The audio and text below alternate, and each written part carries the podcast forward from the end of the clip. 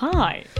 This is a podcast of the best bits of Breakfasters for the week ending uh, November 8. Breakfast This is a Monday to Friday breakfast show broadcast live on Triple R from Melbourne, Australia. Coming up on this podcast, uh, what are you going to hear? You're going to hear Dr. Jen in her very last segment for the year. Um, she was telling us about the science behind paying gratitude for things. It's not just some weird, airy fairy fad. There is real hard facts about why paying gratitude is good for you. Um, and we also had a chat about Muck Up Day. Very exciting. Also, um, Simone Ubaldi came in to review Terminator Dark Fate. It sucks. apparently. Uh, and also um, had a chat about um, when you come home to find um, people are at home and also just reminiscing about the times we were in share houses. Mm, I told you about a bath of spiders, which is as terrifying as it sounds. and we spoke to Mona Eltahawy uh, about the Feminist Ideas Festival, Broadside, and her book, The Seven Necessary Sins for Women and Girls. Triple R. Welcome uh, to the Monday morning of Breakfasters where a lot of people have taken a long, long weekend. And uh, so, special shout out to anyone that is up and getting ready to go to work. Totally. Totally feel you. Um, also to the people that are up, going to work, and then going back to their holiday after after they finish work. That's me. I'm going to drive back to Venus Bay after this. Straight after this, what did you? You have a dream much. run as well. Yeah. Oh, that's a good point. Yeah, no Yeah. traffic for you. That'll be all right. I um I went to um Sydney on on the weekend. Oh, Um, I forgot you did. You, oh Yeah. my god, I forgot. yeah, it's been a big weekend. Um, to be honest, I feel like I'm um uh having an emotional calm down. it's been anyway. Uh, I will absolutely talk um more about what you know my gig in Sydney. Um, but I had we had um friends that came and stayed with us in, in Venus Bay. So they but they went down on, on Friday and I got there on Saturday, um, Saturday afternoons. But we had a really lovely night on Saturday night. Um, just kind of um, you know, had a few wines and um, these are two friends that are getting married next month.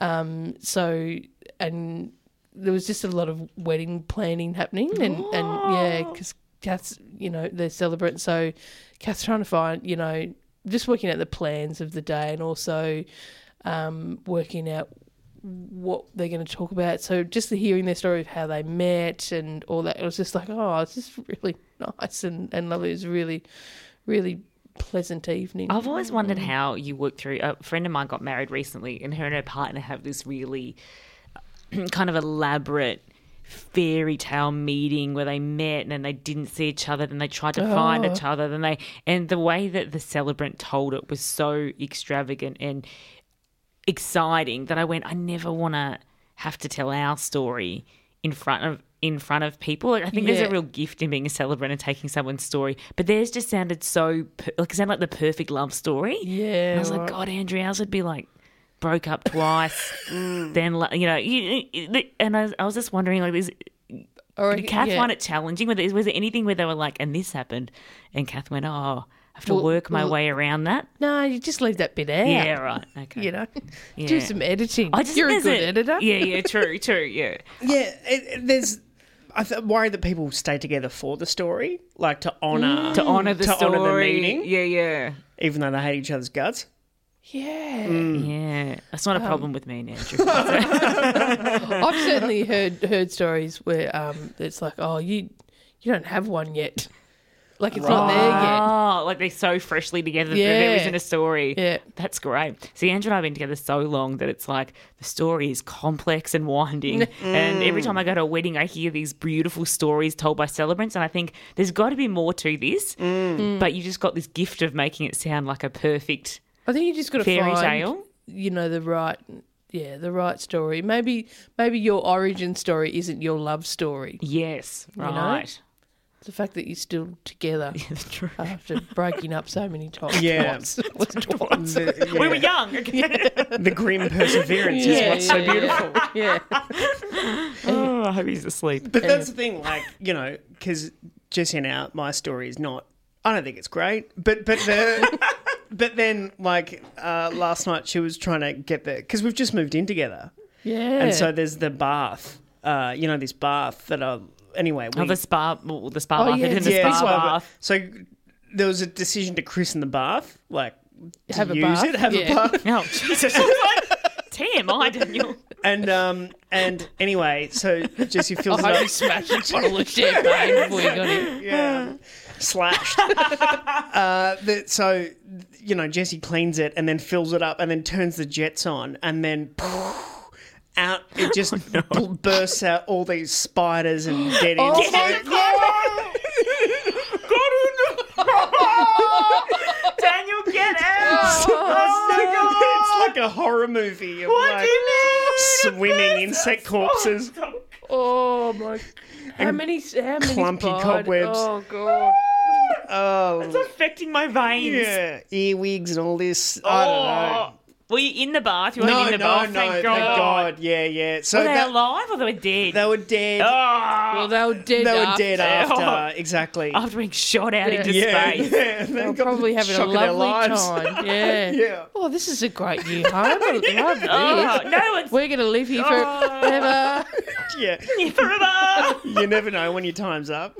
Oh wow! that is horrifying. Yeah. it waste as well. Like you, it's not like you just scoop scoop everything out and then hop in the bath. No, there was no bath had that night. No. What did you do? Who, Who had whose to clean job it? was it to scoop Yeah. the co- cut? Well, I, I mean, I figured Jesse started it. I was, I had stuff on. Oh, Daniel. Well, I, I think let them because I was like, we'll put in some uh, Dettol or I don't know anything that will kill, Dettol? kill more, Yeah. You know, Ugh. insects. And so I don't know. I'm pretty sure it's not. I don't think there's a fested or fetid pond inside No, the no, house. I think she's. I think she's emptied it. I But I- love the idea that you just seen that and gone, all right, I'm out, and just left the room. You and started still this. don't know. yeah, it's true. I don't know, but, but yeah, like I, I, I appreciate the effort, and I'll, I'll take care of phase two. Maybe I'll run the bath next time. Yeah. Yeah. And then if there's new homes, And the it's daddy like- spider comes out. yeah. But I also saw two spiders uh, in another part of the house, and like the downstairs bathroom. I'm feeling a bit worried about your Yeah, house yeah, now. yeah. And I'm worried that maybe the uh, the the pest control gas is wearing thin. Anyway, so I but I, I couldn't reach them to kill them. They were tiny, and so I got What a. kind of spiders were they? I, they, know? they weren't. I think they were like day longlings or something. Oh, okay. But That's- Just um, totally little- harmless. little Yeah. Well, now I feel bad about what I did to them. Oh, you what did you them? do? J- Did you spray them? No, Oh, did you flame throw them? that's right. yeah. You that- flamed Daddy Longlegs. Yeah. Well, I don't want. It's it's an Australian Tanya, what's wrong horror. with you? What else am I going to do? Daddy Longlegs that are like pleasant, wouldn't hurt a fly. Well, would very much hurt a fly, but wouldn't hurt a human. Yeah. Well, I, I don't. But like where where there's smoke, just- there's fire. No, you just let them eat the mosquitoes. yeah. Right. I should have let them. Yeah. Yeah, yeah. Yeah, I you did find think spiders about it. You, what did you it's flame throw them with? You got the Mortein and he lit it up. No, Or- I didn't. No, find that. uh, yeah, go on. Oh no! What did you do? It was, well, it was the thing that you'd light the stove with.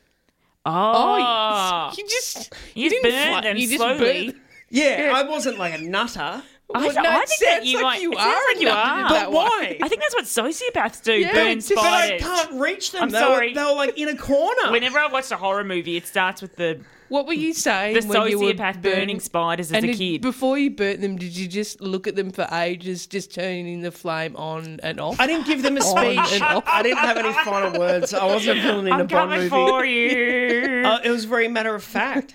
I, I mean, I, do you want to go to anywhere in your house and see cobwebs? Is that what some? Is that what you want? Vacuum them up. Vacuuming. Oh my god. Yeah. and they live in the vacuum. Yeah, exactly. And it's noisy and uh, no. I much, just, I don't, I don't get close enough to them. I exactly. Leave them. I thought. I, anyway, I, so I destroyed their home. I can't believe you burnt them. Well, I couldn't reach them any other way. Yeah, just Yeah. I just feel like you're. I mean, the, the, to be honest, the thing that you light the stove with doesn't extend your arm by that much. Oh, it's like half a foot.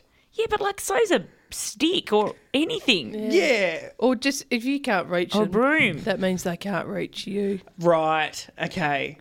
And so therefore, Unless it's a huntsman. We should have all lived in jump, harmony. Jump on your face. Okay. Oh, I feel terrible. I knew at the time that it was. No, it's all right. you no, can get we- rid of the spiders as you like. We feel good that you feel terrible Yeah. because we were very concerned. Triple R. Mona Eltahawy is an award winning author, activist, commentator, and one of today's thought leaders on global feminism. Her first book, Headscarves and Hymens, led international discussion on women in Islam, and she's in Melbourne with her latest, The Seven Necessary Sins for Women and Girls, ahead of appearances at this weekend's Wheeler Centre Broadside Feminist Ideas Festival. Mona, welcome back to Breakfasters. Hey, it's great to be back. Thank you. Uh, this is, as you say, not your uh, first rodeo in Australia, and this is a bit of a whirlwind tour. Do you? We crave outsider impressions of of our country. What are you? What are you picking up this time around? Uh, I'm picking up that the men are very upset with me, very upset. and I'm very happy. Uh, yeah. So was that? Did Q and A spark that off? It, it was Q and A, but it's been happening every time I come back to Australia. So I've developed somewhat of a reputation with the misogynists in your country, and I'm always delighted to return and just poke them some more. Is this? Are you used to this? Does this happen every time you go to a country and this is you're gonna go and you talk? Is this the response generally from the media in the country? I mean, I, I get it from all groups, you know. Um, Yeah. m- my part of the world, the Middle East and North Africa, my new part of the world, North America, wherever I go. I was in Nigeria last weekend. So it, I'm, I am used to getting it because, I mean, this I say, you know, feminism has to be global because patriarchy is global. Mm. Mm.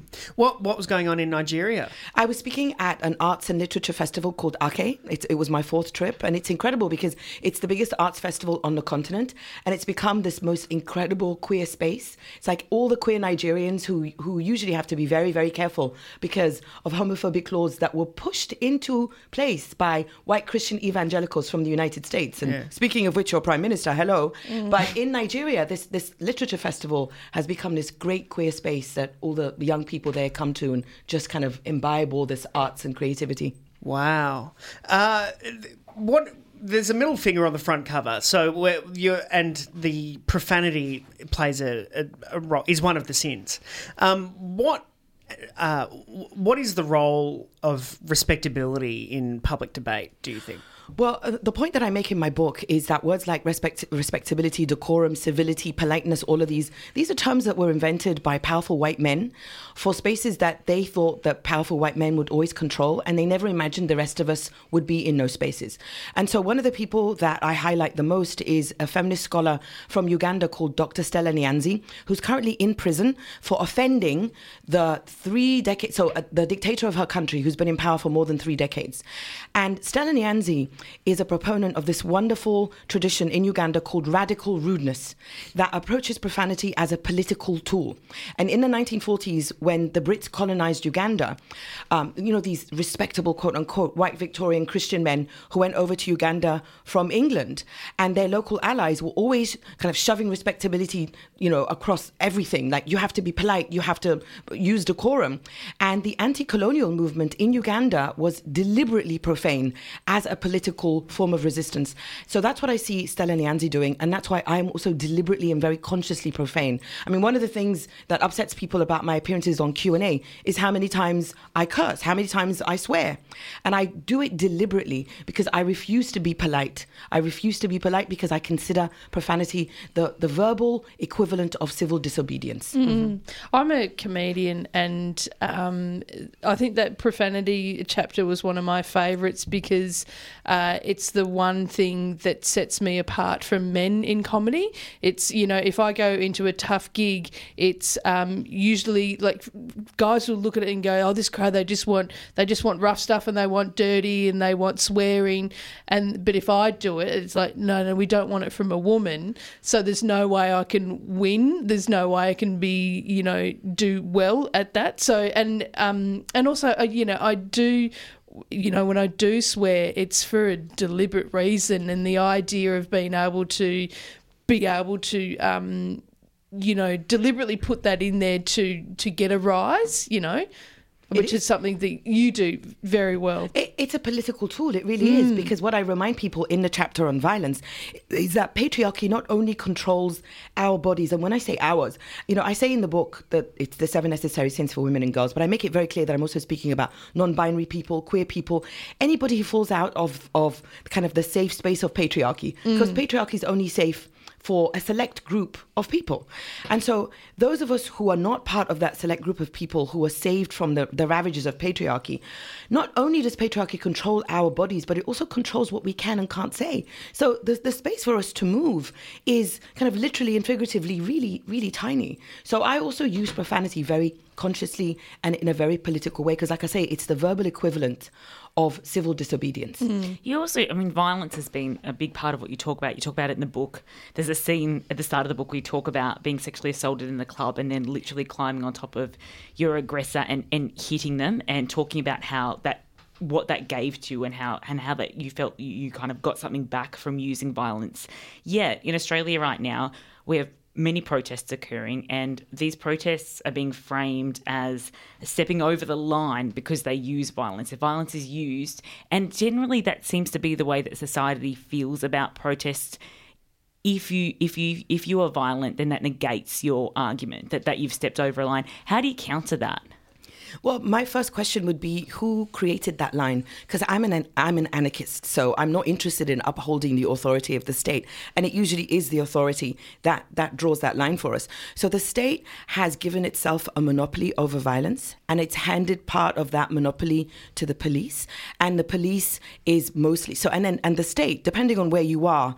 I call patriarchy an octopus, and the head of that octopus is misogyny, and each of the eight tentacles are the, the systems of oppression that we often talk about when we speak about intersectionality. So let's take a country like Australia, which I say very much like the United States is a white supremacist country. So the state is a white supremacist state which has a monopoly on violence, and it gives part of that monopoly to the police, which is a largely patriarchal white supremacist force, and so on and so forth. And then from the police, who themselves are often violent abusers, whether against the people they arrest or in their own homes, that then monopoly over violence is given to a select group of men. So that, that that monopoly over violence that trickles down. My question is always who drew that line? It wasn't I didn't draw that line, and, and no one consulted me when that line was being drawn. And then I'm told I have to stay within that line, even if I want to defend myself. So like, oh, okay, no, we're going to part ways now because of violence. And men never sit down with each other and ask each other about the violence that they subject on us. So whenever we're fighting back, we're always like, no, no, no, you've got to be nonviolent. So they're asking us basically to fight back with our hands tied behind our backs, and it's just, it's unconscionable that it's. So I, I deliberately draw a disturbing scenario in the, the start of my chapter on violence, where I say, imagine that we declare war on patriarchy. And I'm not saying, you know, go out there and kill 100 men now, but I'm saying, imagine that we did that until patriarchy said, okay, we're going to negotiate just for drawing that imaginary scenario, people are shocked and horrified. And I say to them, you don't even need to imagine the kind of violence that we're subjected to every day. It's factual. Mm-hmm. So, why is an imaginary scenario of violence so disturbing, but the actual day to day violence that we're subjected to, just something that is the backdrop to our lives? And what would that negotiation look like were it to come to pass?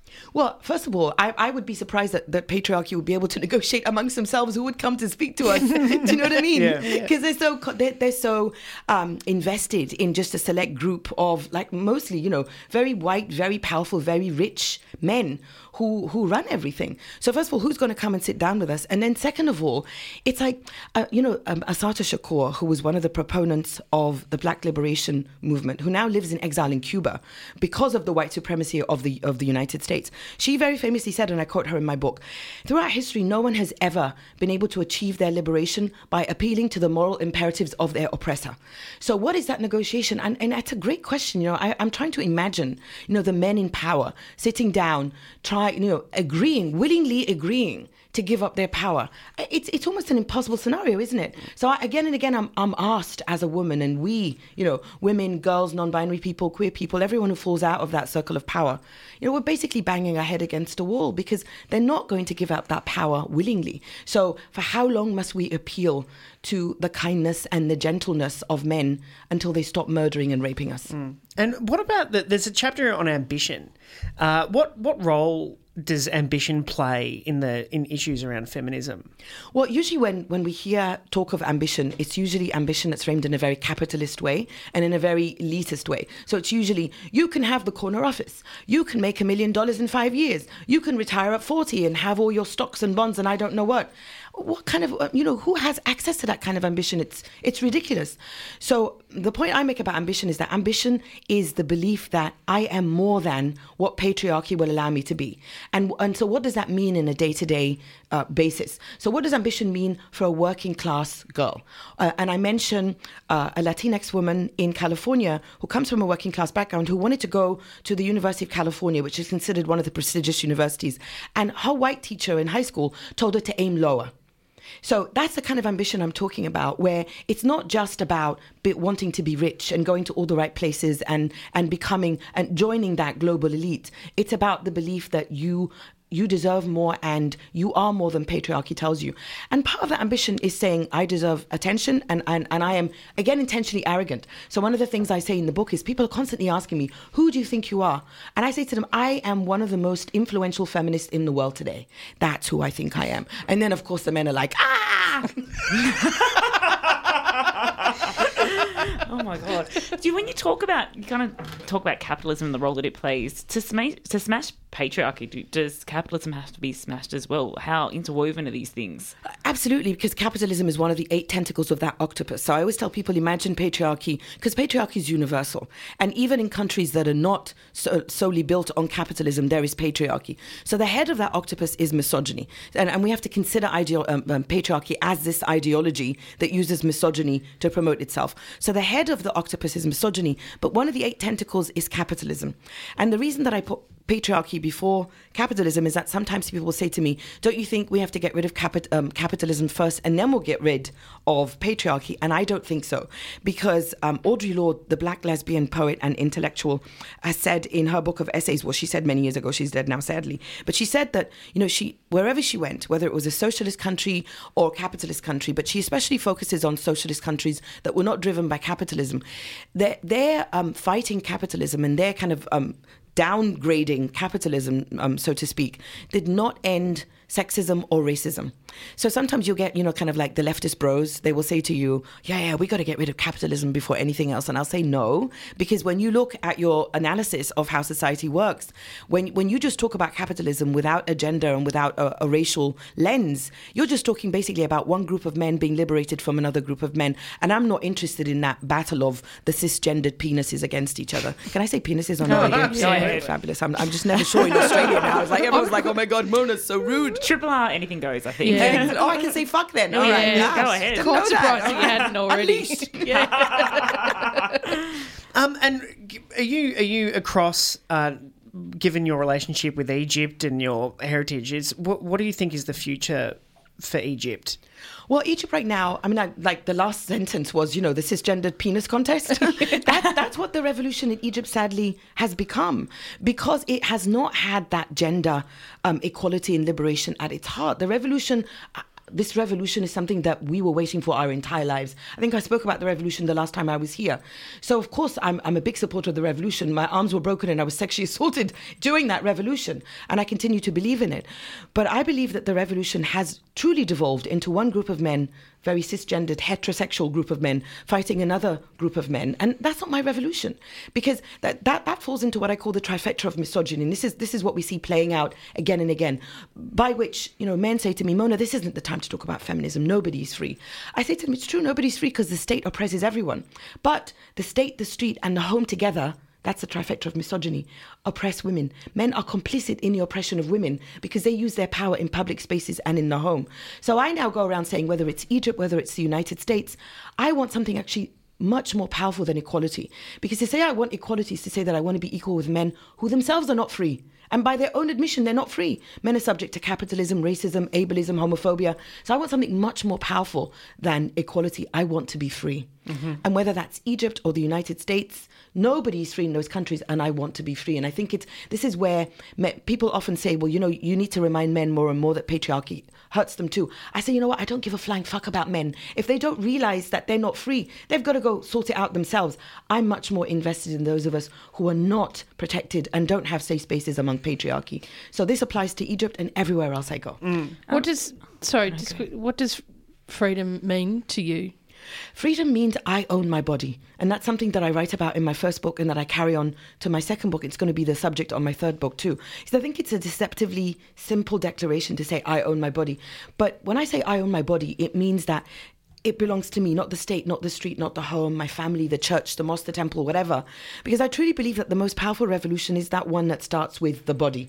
Because when you see whether whether it's uh, the religious kind of compulsion to control what happens in wombs, regardless of whose bodies those wombs inhabit, or who we can and can't have sex with, or who we can desire and who's allowed to have pleasure, who's allowed to have desire. I think this is truly where the revolution begins. So the revolution begins in the body, and the revolution begins, and freedom is at the heart of that declaration I own my body. Because all of the dictators that I'm fighting against, and all those tentacles of the octopus, they're most potent and powerful in the home. And in that, in the home, it's, it's like that's the ultimate battleground, or the kind of where my body is the proxy battlefield, because the home and and the street and the state are all fighting to control my body. So that that's my the freedom there to be able to move through those spaces with complete ownership of my body. I've got friends who are raising young boys, and they struggle a little bit with how to um, help them form their identity in a world where they're strong feminists and that's their agenda. When, how do you raise a young uh, man right now in it when you're trying to smash the patriarchy? I think in a way that basically uh, fights and resists heteronormativity in all the ways possible. Because I think there's something that is truly broken about the way that heteronormativity has socialized so so many of us. And i think that we as and again when i say we i'm talking about women and girls non-binary queer people those of us who do not benefit from a very very cisgendered heteronormative kind of approach to life we are much uh, we get that awareness of the harms of heteronormativity much earlier, I think, than cishet men, cisgender het- heterosexual men, and I think this is what we have to we have to alert boys to. One of the, the studies that I mention in my book is something called the Global Adolescent Survey that was conducted across the world in 15 different countries, the global South, the so-called West, across the world, and they found that by the age of 10, girls had accepted that the, the, the idea that they were weak and vulnerable, and boys had fully embraced the idea that they were invincible and they could do whatever they want. So, and then when they traced what that meant for girls, it meant that, you know, they became depressed, that they were self harming, that they were told that if you're sexually assaulted, it's your fault, that your primary role in life is to look pretty and to do chores. Whereas with boys, by the age of 14, they, they developed this idea that they were immortal. And that, and, and the way that it played out when it came to drug consumption, reckless driving, just basically risking their lives at every moment because they were told and they believed that they were immortal and, and they were allowed to go on adventures is a serious risk to their lives. Now, again, as I was saying earlier, I don't care about boys, honestly, because all my time is consumed with the rest of us. So I think that if if parents truly cared about saving their boys from the ravages of patriarchy, they would start to teach them the opposite. They would start, and I, I hate to confine anyone or break the wings of anyone, or you know, like um, this natural kind of beautiful wildness that all children have. I hate the idea that we have to we have to break it. But I think that parents have to start telling their boys, teaching their boys that heteronormativity is not your friend. And you cannot go out there and think that all of these things that it's socialized you into is going to help you grow up to be a, a, a healthy, uh, well, kind of um, in, individuated um, adult. We, we, have to fight against that. And so I tell people, and this, this sounds incredibly naive and probably easier to say than to do, but be less cisgendered in the way that you move through the world. Let's raise our boys to be queer in the best sense of that word. Because I mentioned in the chapter on lust that queerness is the ultimate resistance when it comes to patriarchy and heteronormativity because of the chaos and the liberation that it's they're like Molotov cocktails that it throws into the heart of the patriarchy. So let's raise all our children, but specifically the boys, to be even queerer than we've than we've ever imagined. Well, you've got more feathers to ruffle around the country, so we have to, we have to let you go. Uh, Mona Eltahawy is in Melbourne for this weekend's Wheelers Centre Broadside Feminist Ideas Festival. You can go to wheelerscentre.com for tickets and more details. And a new book, The Seven Necessary Sins for Women and Girls, is out now through Hardie Grant. Mona, thank you so much for coming back. Thank you all for having me. It was been, it's been great. Triple R.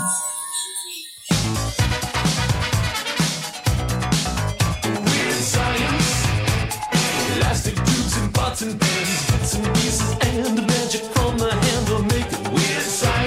How lucky are we to have Dr. Jen here for Weird Science on a Wednesday? And how lucky am I? we were just saying off air that we actually really quite enjoy chatting every week. And I'm quite sad. I mean, I'm very excited to be going away next week, but I will miss you guys. I hope you have lots of fun science discussions in my absence. For the rest of the so year, too. you won't be back. No, because I think the day I get back from Antarctica is the day of the last, your last. Um, Oh, the outside The broadcast. outside broadcast, and I think I fly in at like eleven o'clock that morning. So Oh, I'll, no. I mean, I could come and find you for some Bloody Marys. I might be yeah. Oh, hello. Yeah. Maybe that would be a good idea. How long are you Antar- in Antarctica for? Uh, the whole trip is four weeks, but there's a couple of days in Argentina, kind of on either side. So I think it's about three weeks actually on a ship. On a ship the whole time? Mm. Wow. Yeah, it's going to be really amazing. I'm getting to teach this incredible bunch of um, women who are part of the Homeward Bound project who um, are coming together to learn more about how to kind of be effective and strategic leader- leaders and change the world. So I get to be part of the team teaching about communication and visibility, and it's going to be really incredible. What's one of the uh, things that you've bought for the trip that you didn't anticipate or that you'll never have to use again? Uh, let's just say I haven't got organised yet, having just returned from another overseas trip. I've bought thermals. Is that a good start? That's That is a very good start. Yeah, and polarized sunglasses. That seems like also a good start. Ah. But yeah, I'll try and get some photos through. I have no idea if we're going to have any internet access, but if I can, I will send you photos of icebergs. Thank oh, you. Wonderful. That's the yes. rule, right? Yes. Icebergs. We're very grateful. Yeah, I'm very grateful too. Nice segue, thanks, mate. so the reason I wanted to talk, well, I was trying to think about what would be a you know a good topic to to end the year on a thoughtful note. I do try and be thoughtful, and I was thinking about the fact that I so much got on the bandwagon about gratitude. You know, I I make my kids write gratitude journals. We talk at dinner about gratitude. Do you guys do any of that stuff? Are, were you a, are you a Brene Brown? Is that her name? Yeah, yeah, I'm a is- big Brene Brown person. In fact, I get to teach a little bit about Brene Brown's work in Antarctica. Ah.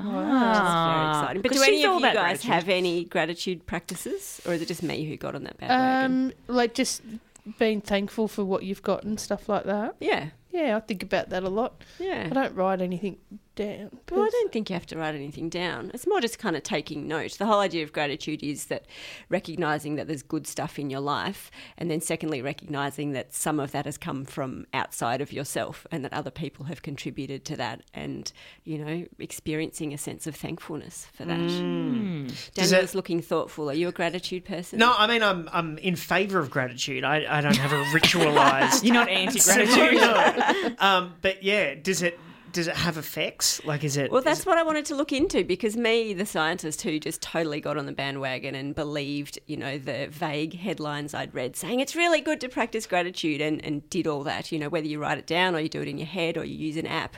And so I decided it was time to get honest and actually read the research. And I'm pleased to say there is a huge amount of research out there backing up the benefits of this practice of hmm. gratitude. And it doesn't really matter how you do it, you know, it can be just before you go to bed thinking in your mind, oh, I'm so grateful for my partner who made dinner tonight or who did the dishes, or gee, I'm glad my boss did X, or, you know, whatever it is. There's sort of more ritualized ways of doing it if you keep a notebook or an app, or people, um, you know, who write a letter every day or an email, you know, take two minutes to send an email every day to somebody just to express gratitude for them. Um, you know, there's so many different things you can do, but the point is that, yes, the research is really solid and it's been going on for quite a long time. Everything from looking at how um, gratitude breeds. So there were some really big studies around September 11 and looking at people who came out of that trauma um, better, often had gratitude practices, work looking at the experience of post traumatic stress disorder with Vietnam veterans. You know, lots of study, really simple things, you know, having two groups of people, one people keep a journal every night for three weeks, jotting down three things they're grateful for, and the other group who don't try and keep everything else constant between the two groups. Um, and at the end of the period, the people who wrote down what they were grateful for um, felt much happier. You know, just generally feeling a sense of satisfaction with life and greater well-being. Um, but there's been lots of medical stuff as well. So, as well as things like feeling happier and more optimistic and all that sort of stuff. Um, less anxiety, less depression, less anger, less aggression, um, a whole lot of markers of a more effective immune system, um, people having lower resting blood pressure and physiologically responding to stress in a better way. So, you know, basically getting less stressed um, if they have a gratitude practice, um, better cardiovascular health, all these things, you know, you name it, someone's researched it because it's been such a hot topic and the evidence is good. Yeah, So how different is can, can you be can you pay gratitude or practice these gratitude things without being positive? So if I'm feeling depressed or anxious, uh, can I sit down and write the things that I'm grateful about and not be feeling positive and still have the same effects? The evidence suggests yes, that even the unhappiest people can become a little bit happier and less anxious and less depressed by um, paying attention to things that they are feeling positive about. So you can be sitting there feeling really miserable and really low and finding it incredibly difficult to think of anything that you're looking forward to. But the act of thinking, well, hey, at least I have somewhere to live, or at least I know that I'm going to have a meal tonight, or at least I know I've got a friend and I can give them a call, the act of noticing that, being aware of that, can make a big difference. Do you remember, I don't know how long ago it was, we talked about the negativity bias and the fact that our brains are kind of wired. We've evolved um, that the way we stay safe is to pay really strong attention to anything that's potentially dangerous or risky for us. And so negative stuff sticks more in our brains than positive stuff. This is kind of an antidote to that because by thinking about something positive, you're um, effectively, I mean, people talk about rewiring the brain all the time, but it is having a positive effect on your brain by making your brain pay more attention to positive stuff. Um, it's, it's, you know, generating these positive neurotransmitters that we talk about, you know, dopamine and serotonin and oxytocin. It's bringing some of that into your system. It sounds in a way a almost secular scientific vindication of prayer. Oh, I was about to say It does. I was totally about to say that. I was like, well, as, 'cause as a kid, I was raised Catholic. We were taught to pray, and at night you would pray and you'd say thank you for this and this and this, and that was what prayer was. Yep, it's exactly what we're talking about. And this has got a really long history, which is kind of funny that it's become such a, you know, such a um, buzzword in the self-help literature so recently. I found this great quote from a Stoic philosopher who was born in 50 AD, and he said, "He is a man of sense." Let's change that to "He's a." They are a person of sense who does not grieve for what they don't have, but rejoices in what they do have, which is a really simple idea, isn't it? So even in the worst of times, if you can find something to be grateful for, then all of the evidence suggests that um, it can actually help. And one of the things that I found really strong, thinking about you know kids growing up now and social media and how hard it is, one of the things that's been shown to really undermine people's self-esteem is social comparison. You know, comparing yourself with other people, and there's evidence that gratitude really helps with that because rather than feeling jealous of somebody who has things you don't have, the practice of gratitude makes it easier for you just to be really happy for somebody else who's experiencing success or have something that you don't have. Um, so there's this really nice idea that if we can encourage kids to experience gratitude, they're going to be less, you know, suffer less from this constant Instagram comparisons and all that sort of stuff. And there's also really nice evidence that it makes people more generous. So there's this whole thing called pro-social behaviour, which is where you do things that basically help other people.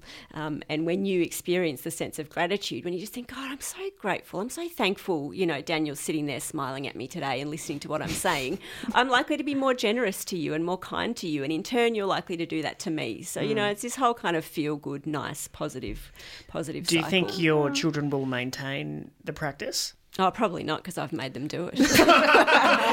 They'll be grateful when it stops. yeah, probably an example of really bad parenting.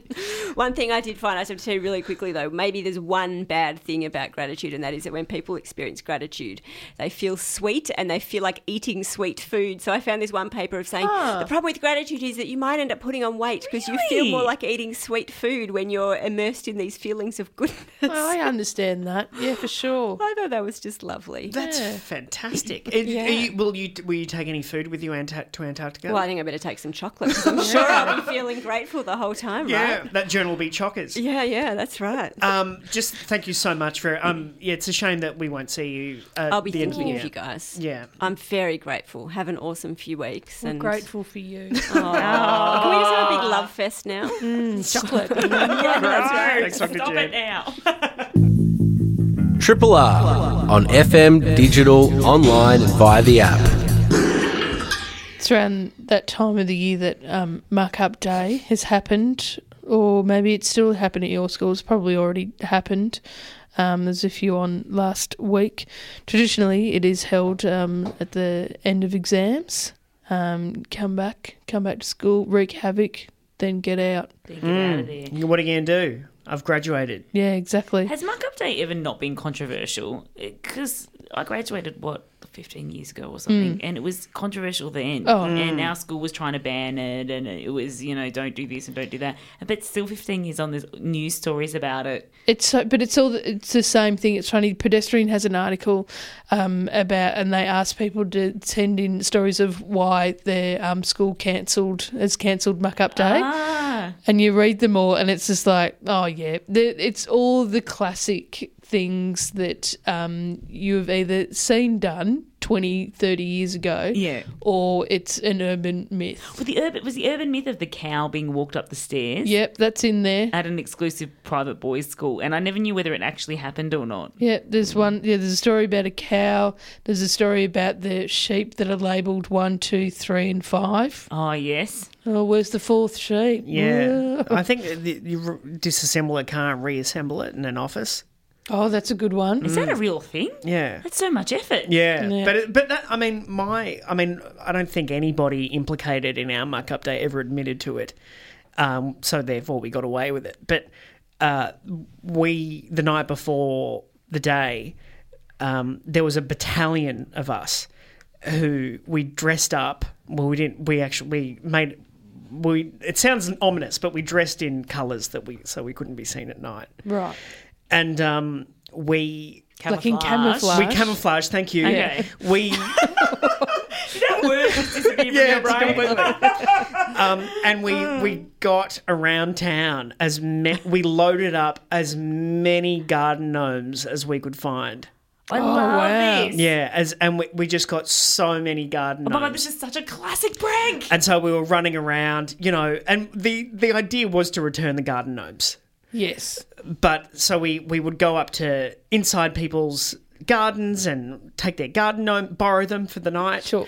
And then we put them in a ton of cars, filled up the cars, and then went to school that was locked and managed to circumvent security and climb fences and strategically put the garden gnomes all around the school. That is so cool. That's like a magical prank. Mm. That's what I love thought. it. People would turn up and they'll be like, "Oh, it's a wonderland." Yeah, that's Yeah. a fun prank. That is really, really good. And did people, how was it responded to? terribly. No, I mean the, the people loved it, but the, the you know ob- naturally the authority figures have to express disapproval. But the older you get, I mean, my sister's a teacher, and she was saying, you know, there are kids because muck up day was banned at her school, and you know. There are kids who are, might booby trap lockers where you op- you cannot help when you open the locker that you know some liquid falls down off it, Right. and so it takes some kind of engineering ingenuity.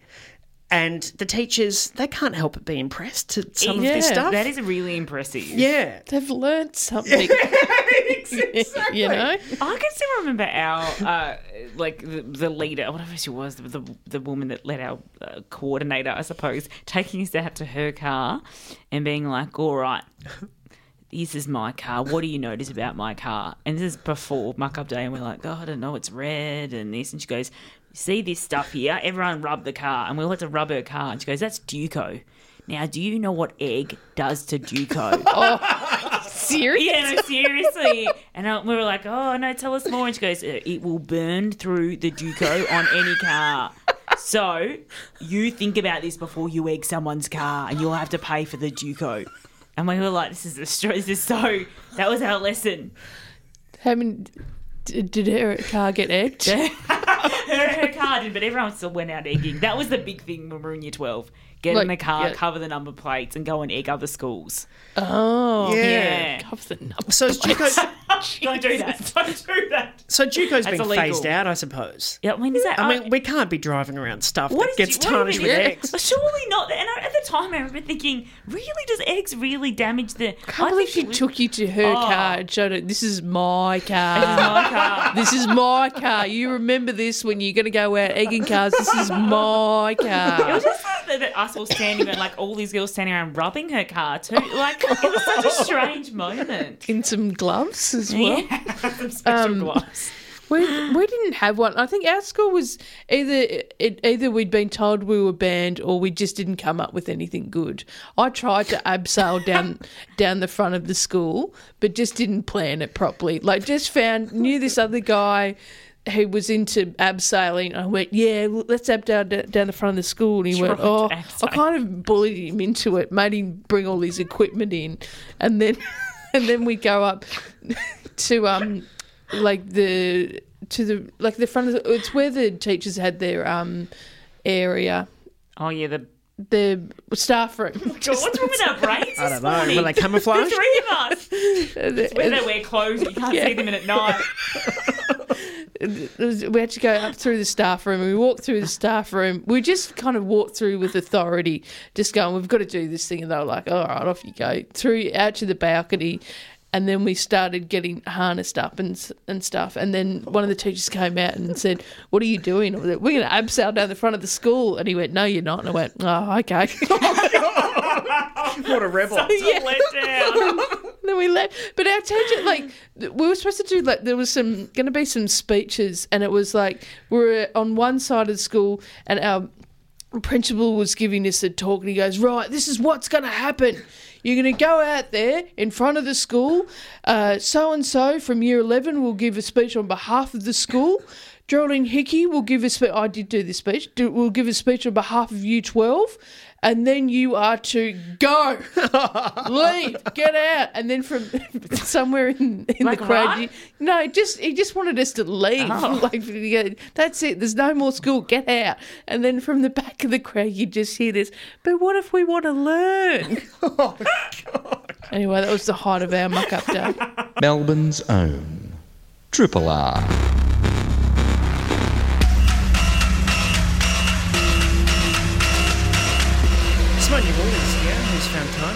schedule to see some films. Dum, dum, dum, dum, dum, dum. Which and that that um, stings kind of apt. Um, we'll say yes. I Yeah, don't- I don't want to be a no person. Yeah, right. I thought you meant because 40 now, of, it's time. I thought you meant maybe because of the t-shirt that you're wearing. Because what is? She's wearing like this metal. It's like It's a a meat. flaming skull. Oh, because I hmm. thought it said meatloaf, but it doesn't. It says No, it says lazy. lazy oaf. I think it's, but there's a there's an in, there's, a, there's a reference there. Ah, it's a good devilly face on it. Ah. Hmm. I mean, maybe yes, maybe there is yes, because traditionally the Terminator films involve some level of like stalking and hunting mm. that that's ah. that that horror film soundtrack could Evoke. transpose to. yeah, yeah. Yes. Well, I'm sorry to we- get bogged down in the segue. I went to the, the new Terminator movie. I went on instruction from the powers that be at Triple R to go and see the new Terminator movie. Otherwise, I, like the rest of the movie going world, would have avoided this obvious stink pile. The powers of oh no, really? Yes. But Linda Hamilton's back. I know, well, yeah. Good. She's good. She's good. Yes, Elizabeth McCarthy. Thank you very much for that two hours. Two hours of my life I'll never get back. No, she requested. So anyway, there's a new Terminator film out. Uh, a another reboot of the franchise, which has suffered from um, several. Uh, disappointing box office uh, results in its uh, most recent iterations over the last kind of 15 years. Has it? What's the most recent Terminator? Because I'm really unfamiliar with the whole Terminator story. All of it? that- Yeah, Even all the of it. beginning? Yeah, never Ah, seen Okay, it. all right. So there are like five, six, term, six Terminator films? Six. Six Terminator films. The first Terminator film, made by James Cameron in, I want to say 80, 84. Four. God, wow.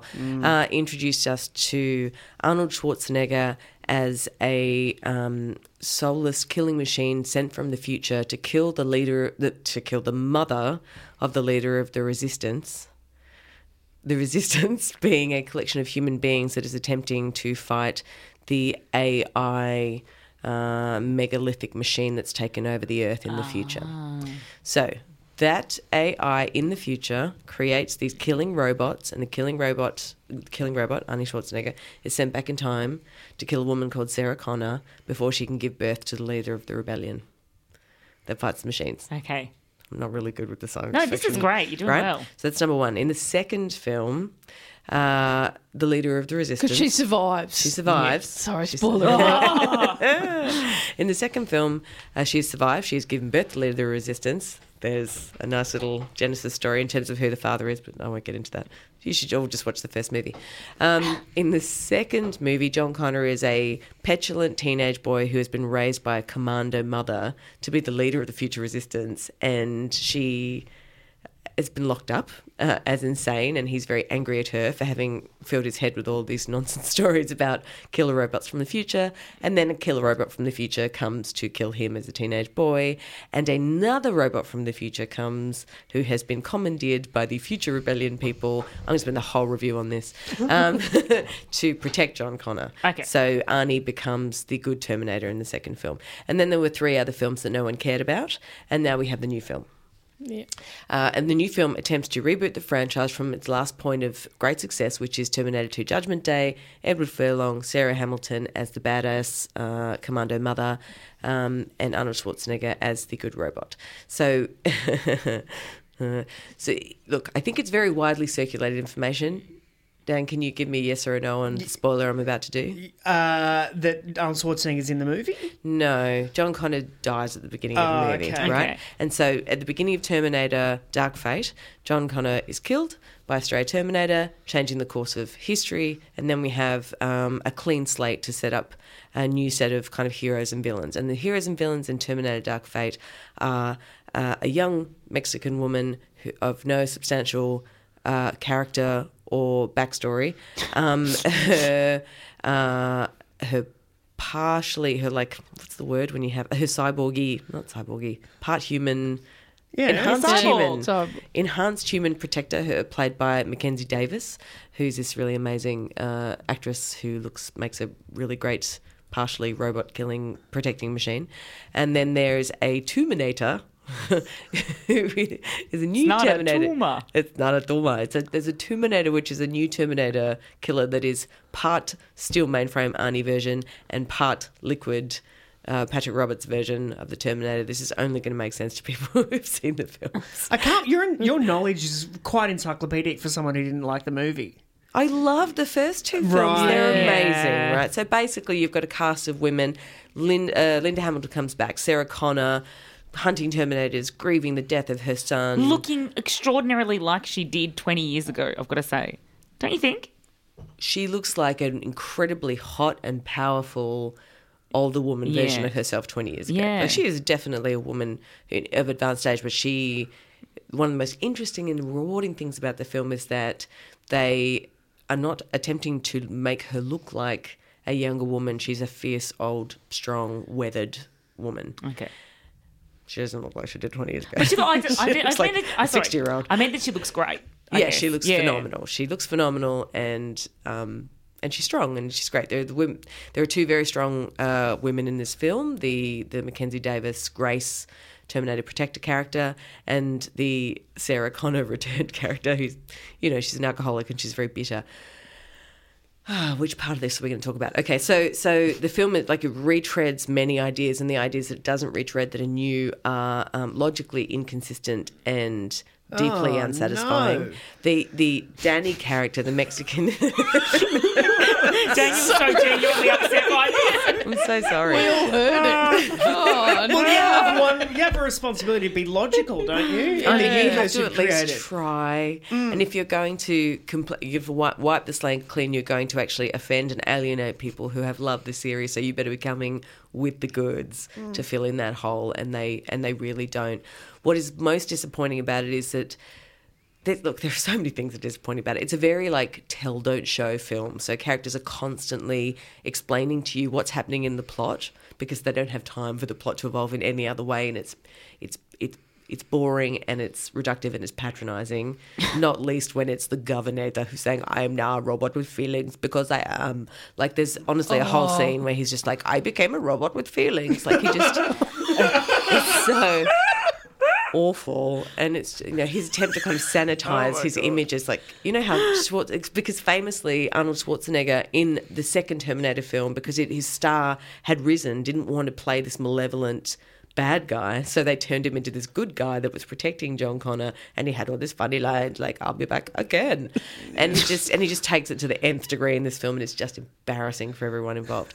But the thing of all of the things that are disappointing and boring and annoying about this film and there are many. The thing that annoyed me the most, right, is that Danny, the new sa- uh, the new savior of mankind, who just her entire role in the film is just to ask other people questions that will that will provoke the sharing of plot information. Where are we going now? But why did that happen? Why do I? Why do you feel that way? Like she just has no character. And then there's a there's a particular scene.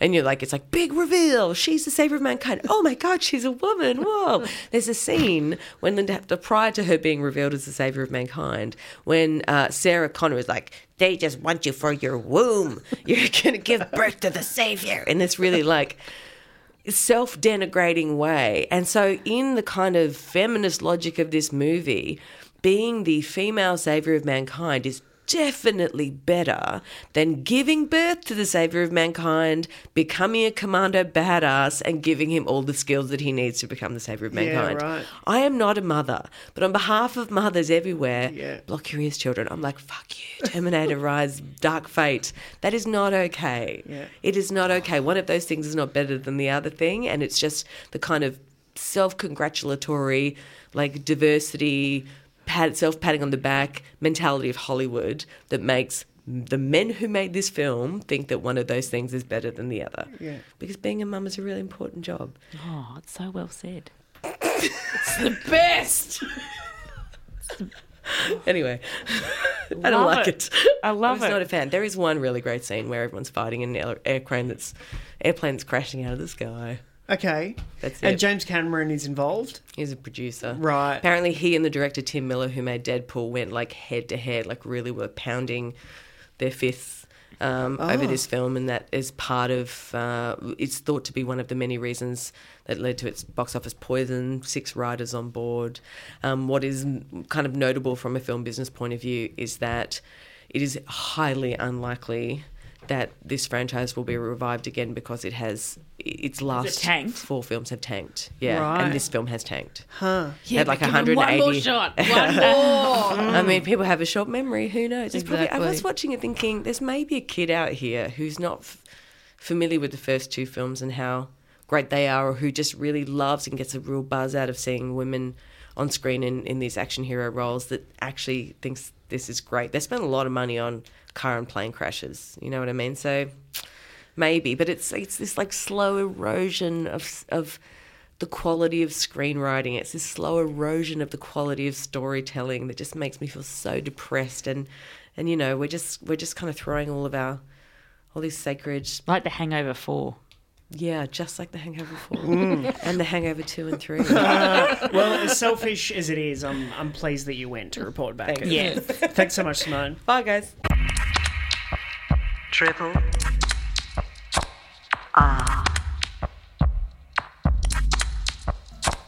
Had one of those well planned out nights last night. Oh, yes. Um, and, you know, I had to I had a gig on, um, but I, I knew that I'd be on early because I knew the guy that, that runs it knows that I like to go on early. So, um, you know, it was like this. I, you know, and I was going to drive in. So I drove into the city. It was like this.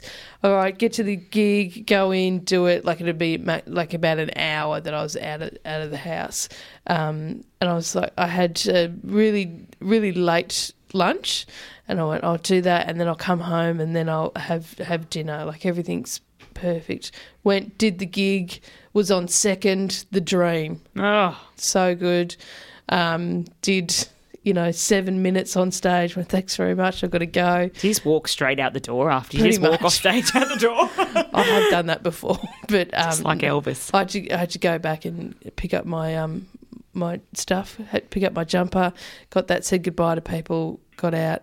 You know, drove home. Beautiful. And the whole time I'm thinking, good on me. Not for, I know that I've got um, food at home. I'm not like driving around thinking, what am I going to eat? I haven't eaten and blah blah blah. And so this is perfect. I'll go home, watch a bit of telly, eat my microwave meal, and then and then hop into bed. Um, and then I arrive home and I open the door, and the dogs start barking, and there's a bicycle in the hallway. Oh. And then I'm like, what's what's happening? And then I just say, hello, hello, and there are dude, we've got visitors.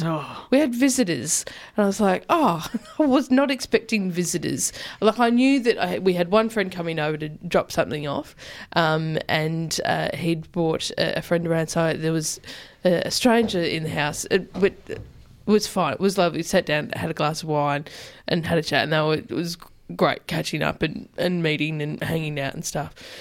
But the whole time I was like, there was that moment of when I first arrived home was it was that oh I'm back in a share house. Oh yeah. Do you know what I mean? Oh my god, the dread of opening the share house door and being like, oh, I've got to prepare myself for anything that could be in here right now. I don't know who's here. I don't know who I'm gonna have to talk to. Yeah. Oh. And just- I'm just going to go to my room. Thank goodness for my giant room that I can put a TV in.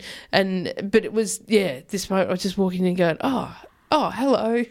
Um, I'm on now. I'm on my the best dread. behaviour. I find that hard because when I get home, I feel like I walk in the door and I'm like, Ugh, like Yeah. all just unwinds now because I've lived effectively by myself with Andrew for a while. Mm. I, I'm so used to just coming home to my own space. I don't know if I can deal with the anxiety of coming home to strangers anymore. I know. Well, yeah. For, so it's been a few years, and then but before that it was just you know Celia and I. So I knew the likelihood of unexpected people being around wasn't wasn't going to be there. Um, but before that, oh boy, I've lived in some share houses where it was like you just had no idea who was. You know, I lived in a party house at one stage. You know, My least favorite share, my least favorite share house experience is the sprung long term guests. So I lived in one for a while where everyone had different ideas about people just being able to stay long term or short term. So Oh, yeah. I, I, I- so a couple of my flatmates went away and they were going overseas for about a month. And at first, the whole thing started badly because they said, "Oh, we're just going to put someone in the room for a month." And I was like, "Nah." I'm not okay with it. I know, I know it might make renting easier, but I was like, I don't want to live with a stranger for a month. I don't live in like I didn't come into this share because I come into the share house knowing the people I live with, and I was like, I can't. So we had this kind of weird standoff, Standoff. about that as well. And I was like, how would you feel if you had to live with a stranger for a month? You're going overseas and having a good time. I don't want to have some weirdo I don't know. And then it was like, oh, my friends aren't weirdos. Anyway, but then when they did leave, I got home and my other housemate, who I didn't know, um, they'd moved in afterwards. He was like, this is my friend whatever their name was. And I was like, oh, so nice to meet you. We had this really nice conversation. And he went, yeah, she's just going to be sleeping on the couch for um for a while. And I went, oh. Oh. Oh, and you know when you're in front of the person and you're like, "Oh, you've done this to me, so I cannot like express with my face how upset I am." And I was like, "Just sleeping on the," I was like, "That the couch just there," and he's, he's like, "Yeah," and I was like, "Oh yeah," that's and uh, not okay. what's a what's a while? And he goes, I don't know, like week, maybe two week, maybe two weeks. And I went, How long did she stay? she left that night. Because, well, because I, I was like, oh, okay. And I just was like, I cannot react to this situation. I remember going to my room and being like, I cannot. I, I'm like, I can't have a stranger sleeping on my couch. Like, I just. And, and I get that it's me, like I'm the one who's not like all free and easy, but I'm just not that person. I've never been like the hey, uh, yeah, stay over. yeah, stay problem. over, right? Uh, and then I, I had, a, I said, I went out. I was like, okay, this can't happen. Oh, really? Yeah, yeah, yeah. But after she was in the toilet, and I was like, I cannot handle her sleeping on the couch for two weeks. You've got to sort this out. Wow. I know, I know. Anyway, but she was a locksmith, and it really freaked me out. After that, she was just going to let herself in when I was out. She probably I did. spent two weeks going, is she just letting herself in at night? And I'll never know.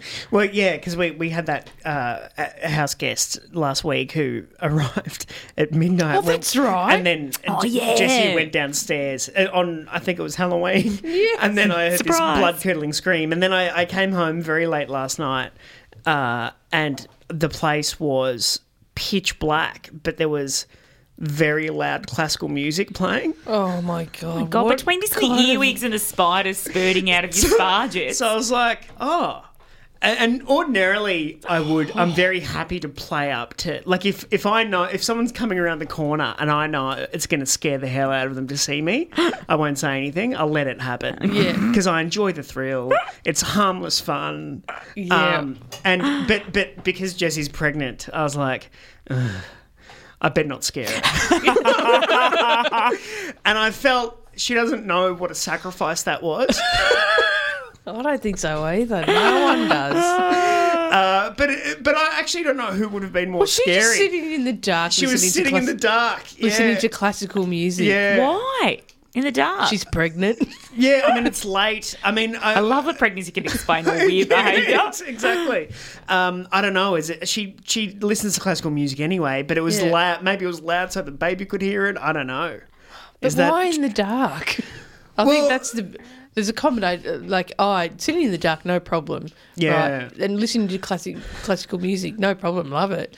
But combining it, It's That's- very. cre- It's yeah, like it's it, creepy. You It was expect there to be like a raven tapping at the window. Yeah, it was very. It was dramatic music as Yeah. well. I didn't know what was going on, so it's like hello. So yeah, it's like a horror movie. How in do your you? own And how do you arrive? Oh yeah, there's no, also no way that you can't be creepy in that situation. Yeah, yeah. It's lose lose in terms of the um, startling factor. And but but yeah, like who was going to be more scary? The person listening to Yeah. threatening, Or you walking the dark, in. or me in the dark not announcing myself. Oh. It was a creep off. Oh. Anyway, you won. yes, Always. Ah, that's right. Triple R. You've been listening to a podcast of the best bits of the Breakfasters, which is the Monday to Friday breakfast show broadcast live on Triple R from Melbourne, Australia. Feel free to get in touch with Breakfasters via Facebook, Twitter, Instagram, or via the Triple R website.